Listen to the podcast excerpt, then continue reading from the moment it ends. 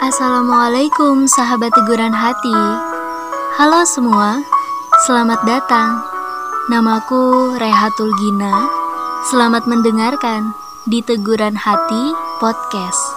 Sekedar teguran untuk penguat hati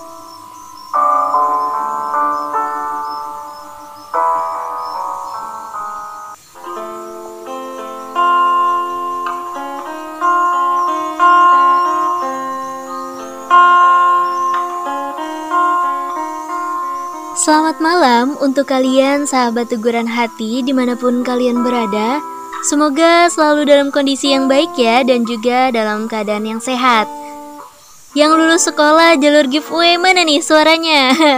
Gak apa-apa ya, bersyukurlah kalian bisa melewatkan UN dengan mudahnya gitu. Jangan sedih-sedih terus, ini semua sudah jalannya dari Allah Dan jangan menyalahkan dirimu sendiri, salahin aja tuh dia. Gimana nih, udah punya tujuan ke depannya. Kamu mau kuliah di mana atau lanjut bisnis apa? Kerja di mana atau kamu milih untuk jadi kaum rebahan nih? Eits, jangan ya. By the way, para pejuang PTN yang sekarang sedang dalam perjuangannya nih, apa kabarnya? Selamat ya buat kamu yang lulus PTN dengan melewati jalur SNMPTN ataupun SPAN PTKIN. Dan buat kamu yang belum beruntung, jangan sedih. Masih banyak jalan menuju Roma. Oke, kali ini aku akan membahas tentang lulus SNMPTN dan SPAN PTKIN dengan cara ikhlas. Gimana ya itu? Ayo dengerin ceritanya. Sahabat teguran hati, masa SMA menurutku ialah masa emas dari masa yang telah kita lewati sebelumnya di mana di masa ini kita banyak belajar, baik itu tentang diri kita sendiri atau bagaimana cara kita memperjuangkan mimpi kita. Pada masa SMA lah kita berjuang dari semua yang kita awalnya hanya berpangku tangan sama orang tua, hingga akhirnya kita harus mengambil langkah dari diri kita sendiri dan untuk diri kita pula. Masa SMA adalah saatnya untuk menemukan jati diri Siapa sih aku? Aku itu maunya apa? Aku nanti mau jadi apa ya? Kayaknya aku mau jadi ini deh. Hmm, enggak jadi deh. Itu aja, keren. Eh, tapi di sana aku nggak ada teman. Oke, aku mau jadi ini deh. Soalnya teman aku juga gitu. ini nih, masa di mana teman adalah segalanya. Teman adalah orang yang sangat berpengaruh dalam pilihan kita, bisa membawa dampak yang positif, bahkan dampak yang negatif. Maka dari itu, hati-hati ya dalam memilih teman, apalagi sahabat nih. Usahakan untuk tidak terpengaruh dalam hal buruk dan jadilah dirimu sendiri tanpa harus mengikuti apa yang temanmu lakukan. Sahabat teguran hati, Aku akan berbagi sedikit pengalamanku memperjuangkan cita-citaku, yaitu untuk kuliah di jurusan pilihanku, pendidikan matematika. Pasti di luar sana banyak yang menganggap itu adalah suatu hal yang tabu. Hah, pendidikan matematika? Gila kali ya? Nyatanya aku nggak gila kok. Dan teman-temanku yang sekarang juga nggak gila juga. Sebelumnya, aku akan menceritakan nih bagaimana aku saat di masa SMA, yaitu Madrasah Aliyah Negeri Kota Waringin Timur, Kalimantan Tengah. Aku mendaftar sekolah tersebut pada tahun 2017.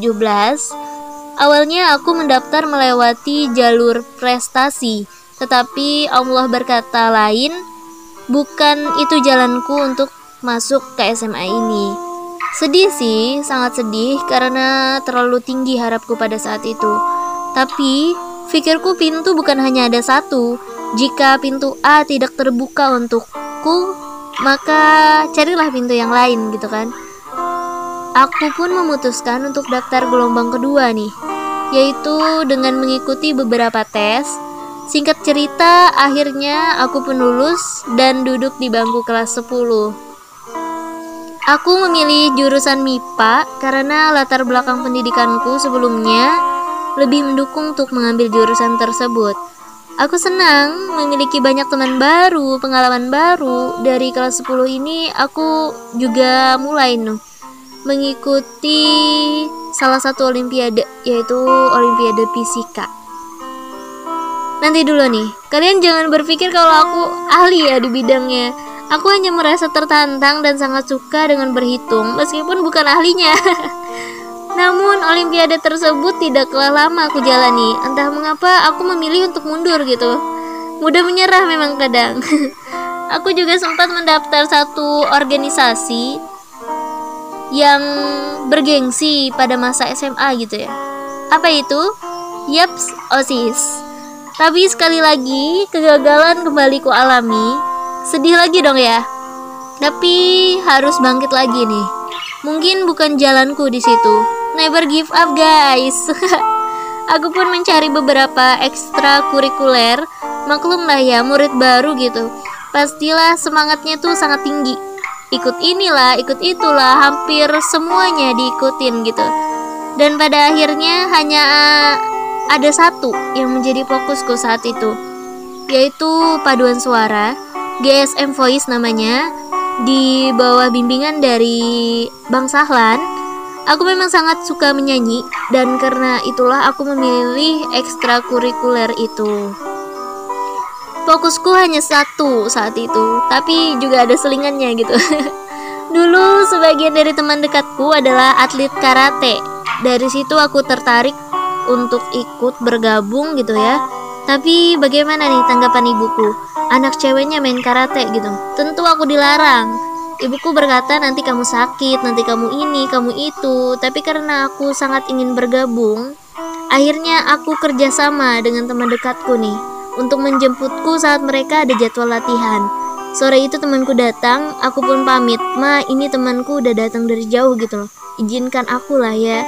Nanti kalau aku gak suka atau kecepean, aku janji gak bakal ikut lagi gitu kan.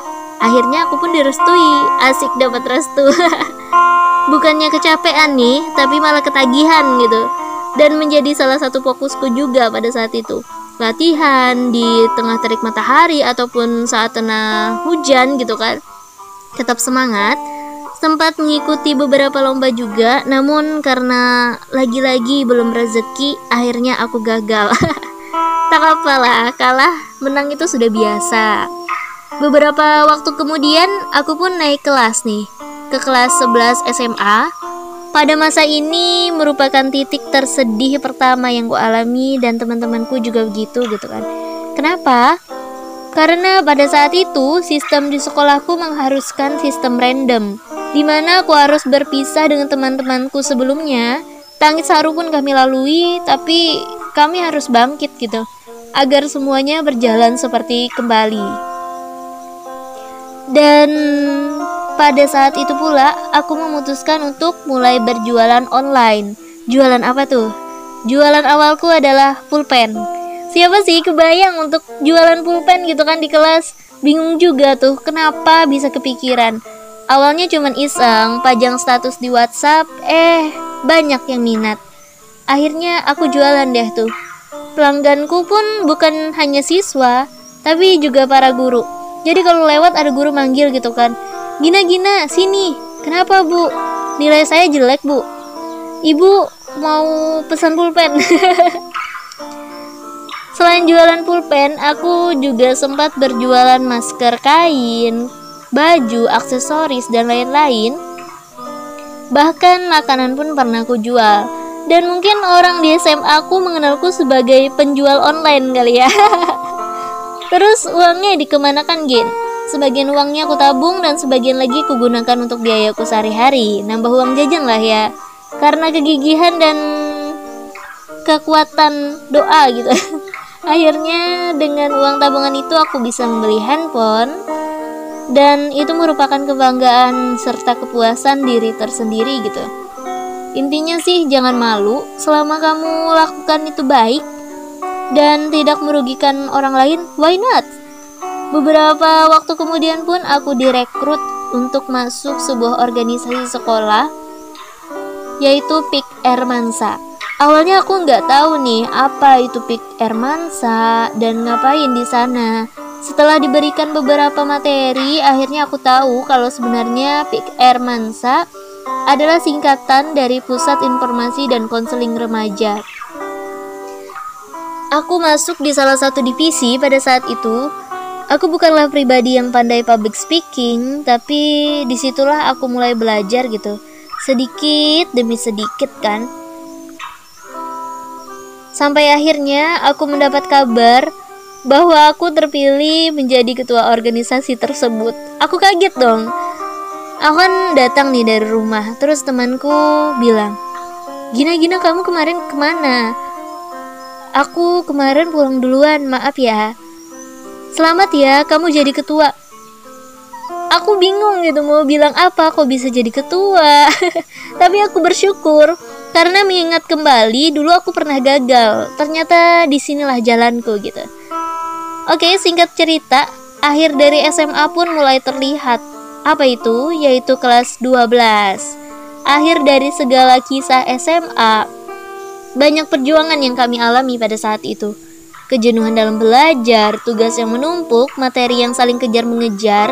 Di samping itu, aku juga masih itu berjualan pada saat itu. Bahkan pada awal kelas 12, aku memberanikan diri untuk membuka suatu kelompok belajar untuk tingkat TK dan SD. Raina Education namanya. Namun tidak berjalan lama karena aku diharuskan untuk fokus UN pada saat itu. Berbagai usaha temanku dan aku lakukan pada saat kelas 12 ini, kami bukan hanya belajar, tapi juga beribadah. Kami rutin untuk melakukan sholat duha bersama-sama. Sampai pernah tuh, pada suatu hari guruku bilang kan, Ibu hari ini gak masuk ya, kalian ibu kasih tugas. Aku dan temanku pun berinisiatif untuk pergi ke masjid sekolah gitu, melaksanakan sholat duha dan mengambil tempat untuk sholat juhur nantinya. Kami sih santai aja ya setelah itu karena kami kira ya kan ibunya gak masuk dan tugas juga kayaknya jadi PR nih. Alhasil kami pun berleha-leha. Rada bandel memang. Beberapa saat kemudian kami pun kembali ke kelas dan ternyata jeng jeng ibunya ada dong dan kami akhirnya dihukum untuk keliling lapangan di tengah teriknya matahari itu. Itu pelajaran banget sih buatku dan teman-temanku. Tapi kami senang karena selama ini kami belum pernah merasakan gimana sih dihukum. Masa SMA tanpa pernah dihukum atau dimarahi guru itu hampa banget tuh. Selain beribadah kami juga terus belajar tentunya. Para temanku sudah memiliki tujuan pada saat itu untuk masuk perguruan tinggi yang mereka sukai, terlebih untuk perguruan tinggi di luar daerah nih. Ketika orang bertanya kepada mereka, mereka punya tujuan gitu. Nanti aku maunya di sini, aku maunya di sini. Ada yang ke Jawa, Sumatera, dan lain-lain. Sedangkan aku Ketika ditanya, kamu nanti mau lanjut ke mana? Ya kayaknya di sini aja ya. Gak ke mana-mana gitu. Aku hanya bisa berharap untuk masuk perguruan tinggi di luar daerah, tapi apa daya gitu. Orang tua aku melarang karena aku adalah seorang anak tunggal dan bagi orang tuaku biaya untuk perguruan tinggi di luar daerah itu merupakan hal yang cukup berat gitu. Aku lahir bukanlah dari keluarga yang berpendidikan tinggi dan aku lahir dari keluarga yang sederhana hingga akhirnya aku pun ikhlas gitu mengikuti kehendak orang tuaku dan menerima segala keadaan aku yakin ini merupakan jalan terbaik untukku karena ridho Allah ya ridho orang tua gitu kan. Aku pun memutuskan untuk ya udahlah masuk perguruan tinggi di tempatku aja gitu. Bagiku di mana pun kita menuntut ilmu itu nggak apa-apa. Yang terbaik itu kan datangnya dari diri kita sendiri. Di saat temanku yang lain berjuang untuk SNMPTN, SPAN PTKIN dengan membeli buku seperti buku sukses SNMPTN, SPAN PTKIN, aku belajar menggunakan buku yang ada gitu kan. Baik itu di perpustakaan ataupun pinjam sama kakak kelas. Sampai akhirnya pendaftaran SNMPTN dan SPAN PTKIN pun dimulai pada saat itu. Teman-temanku sudah memiliki tujuan, sedangkan aku hanya mengikuti apa kata guruku gitu. Ikutin aja, siapa tahu rezeki gitu kan. Meskipun beliau tahu kalau aku akan menetap di sini, oke deh daftar bismillah gitu. Dan jeng jeng, jangan serius dong. Oke nih, kita break dulu ya dengan satu lagu dari requestan at Reka Amalia underscore Budi Doremi Friendzone. Check it out.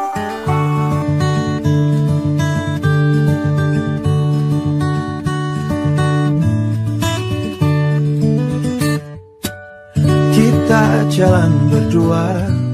Bergandengan tangan Tapi tak jadian. Kita nonton berduaan Dan makan malam Tetap tak jadian. Ini nasib yang mengenaskan Harus terjadi lagi. Bukan mau Tapi orang bilang itu friendzone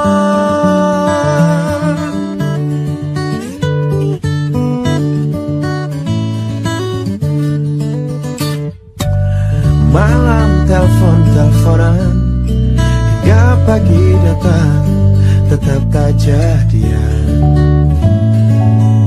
Sudah banyak perhatian Juga kesempatan Masih tak jadian. Tidakkah cukup yang engkau lihat? Pertemanan ini sungguh berat. Tidakkah indah bila kita bersama Tapi tidak di mimpi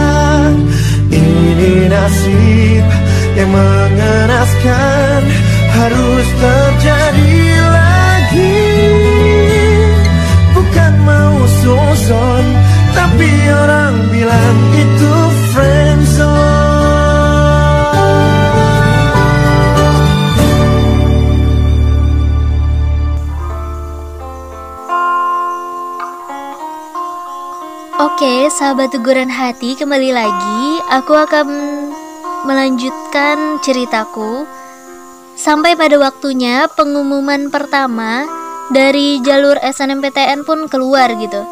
Oh iya nih, sebelumnya SNMPTN dan SPAN PTKIN itu merupakan tahap awal dalam pendaftaran menuju PTN yang kamu mau, di mana kamu hanya mengirimkan nilai raport dari semester 1 sampai semester 5 dan beberapa scan piagam yang kamu punya gitu kan. Karena cara yang mudah itu juga sih aku jadi ikut-ikutan. Ikhtiar lah ya. Daftar juga gitu. Pengumuman secara online pun keluar dan hasilnya duar. aku lulus, alhamdulillah.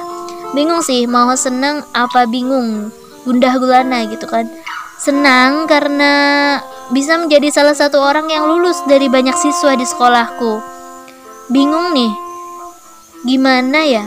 Aku kan gak dibolehkan keluar gitu dari daerahku. Terus biayanya ntar gimana? Pada saat itu aku diterima di salah satu universitas Banjarmasin, sebut saja Universitas A. Hal itu membuatku bimbang untuk memberitahu kepada orang tuaku atau tidak. Tapi ku coba untuk memberitahukan kepada mereka dan bagaimana tanggapan mereka? Ternyata hal yang awalnya kutakutin nih, jika berani kulakukan itu nggak selamanya berhasil buruk gitu. Dengan adanya hasil SNMPTN ini menjadi perantaraku untuk merayu orang tuaku dan terbukti hati mereka mulai terbuka gitu kan. Karena aku bilang untuk jalur ini lulus itu keinginan semuanya. Dan mungkin ini rezeki untukku dan suatu pertanda dari Allah bahwa inilah jalanku gitu. Tapi restu orang tuaku tak sepenuhnya bisa aku dapatkan pada saat itu. Gak apa-apa lah ya minimal udah mulai terbuka hatinya meskipun sedikit. Beberapa waktu kemudian pengumuman span PTKIN pun keluar dan alhamdulillah aku lulus aku pun memberitahukan itu kepada orang tuaku kembali namun tanggapan orang tuaku sama saja, sekedar oh oke okay, gitu. Aku sudah mulai menyerah pada saat itu. Tapi ya udahlah ya, ikhlasin aja ikhlas, pokoknya ikhlas aja. Dan kembali kepada rencana awalku untuk menetap di kampung halamanku. Tapi suatu hari ketika di jalan menuju ke rumah gitu kan, tiba-tiba ibuku berkata, "Kamu kuliah di Banjarmasin aja ya. Ambil aja yang lulus jalur SPAN gitu." karena di situ masih banyak keluarga yang bisa menjagamu. Aku kaget dong. Alhamdulillah ya Allah, akhirnya doaku selama ini terkabulkan gitu. Oke, sahabat teguran hati, buat kalian yang sekarang tengah berjuang, baik itu SNMPTN, SPAN PTKIN, SBM PTN, UMPTKIN, tetap semangat, jangan pernah putus asa, dan selalu yakin, dan coba deh biasakan untuk sholat duha, dan itu merupakan salah satu cara kita untuk meraih rezeki dari Allah. Dan memang kalau itu udah jalan kamu gitu ya pasti akan dipermudah. Dan ikhlaskan gitu segala apa yang menjadi keputusan orang tuamu dan apa yang kamu dapatkan sekarang ini. Insya Allah ke depannya akan ada yang lebih baik gitu untukmu dan kamu yang gak lulus jalur SNMPTN dan SPAN PTKIN jangan sedih karena masih ada SBMPTN, UMPTKIN dan ada jalur mandiri. Atau kamu bisa buka usaha sendiri. Kalau bukan tahun ini, kamu juga bisa coba untuk tahun berikutnya. Untukmu yang terhalang restu orang tua nih, restu orang tua itu nomor satu. Ikhlaskan aja, karena kamu tidak akan tahu apa balasan dari ikhlasmu itu. Dan untukmu yang merasa terkendala masalah biaya, jangan risau, untuk masalah biaya, Allah selalu punya jalan terbaik untukmu. Aku punya pengalaman mengenai cara mendapatkan bidik misi nih. Kalau kalian setuju untuk aku share, silahkan komen di bawah. Semakin banyak yang setuju maka akan aku share ya nanti. Oke, okay, beberapa hari yang lalu aku udah open question box di GS aku. Aku bakal bacain dari salam dan pesan pertama ya. Pertama datang dari @evi underscore Rianto. Teruntuk kamu yang sedang berada di fase jenuh dan nyerah, semangat ya, ada aku di belakangmu. Semangat untukmu, ada Elvi nih yang selalu mendukung kamu di mana pun kamu berada. Selanjutnya datang dari Mawar nih. Waduh, ini nih yang jualan pentol pakai boraks. gue cuman mau minta maaf sama mama gue Walaupun gue yakin mama gue nggak bakal dengerin ini. Maaf sedalam-dalamnya karena kemarin udah buat mama kecewa. Gue bilang ke sini karena gue orangnya gengsi. Bilang itu sama orang tua gue sendiri. Makasih Gin, mudahan dibacakan. Oke. Okay. Semoga dengan begini kamu bisa sedikit lega ya. Meskipun tidak secara langsung karena gengsi itu memang sulit untuk dikalahkan. Tapi apa salahnya sekali-kali untuk mengikis gengsi itu? Kembali kasih Mawar. Udahan ya bikin pentol boraksnya. Selanjutnya ada dari @muslimah27 underscore. Salam untuk dia. Iya, dia. Jodoh di mana pun berada. Aku merindukanmu. Aku juga merindukanmu nih. Semoga jodohnya denger ya. Next ada pesan dari Ed Hidayat RH Titip pesan buat semua orang yang pernah aku sakitin perasaannya. Aku minta maaf untukmu yang pernah tersakiti. Memaafkan mungkin memang sulit ya Tapi untuk apa menyimpan sebuah dendam gitu Jika itu hanya mendatangkan ketidaktenangan bagimu? Next dari Ed A-nya W-nya 5 Minta maaf ke ayah Maaf kalau aku masih belum bisa wujudin apa yang ayah mau. Untuk Anya, tetap semangat ya. Buktikan kalau kamu bisa. Mungkin bukan sekarang waktunya kamu mewujudkan apa yang ayah kamu mau, atau bahkan Allah akan memberikan yang lebih baik dari itu.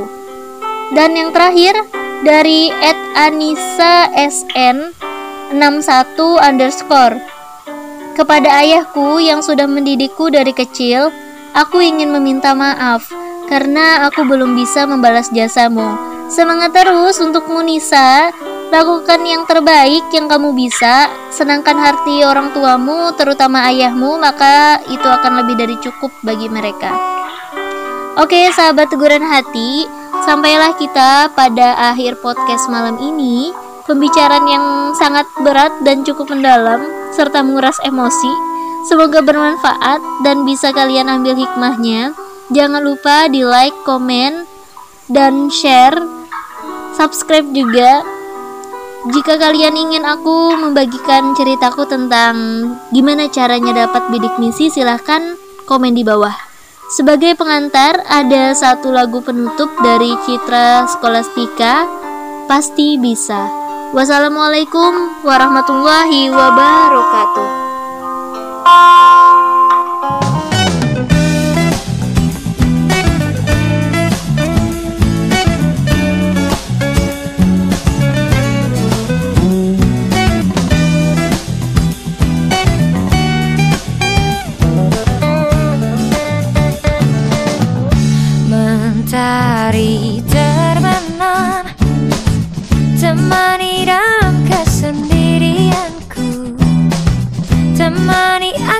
Dalam kepedihan. Ini ku bertahan. Mentari terbenam Beri semangat baru untuk jiwaku Beri kicauan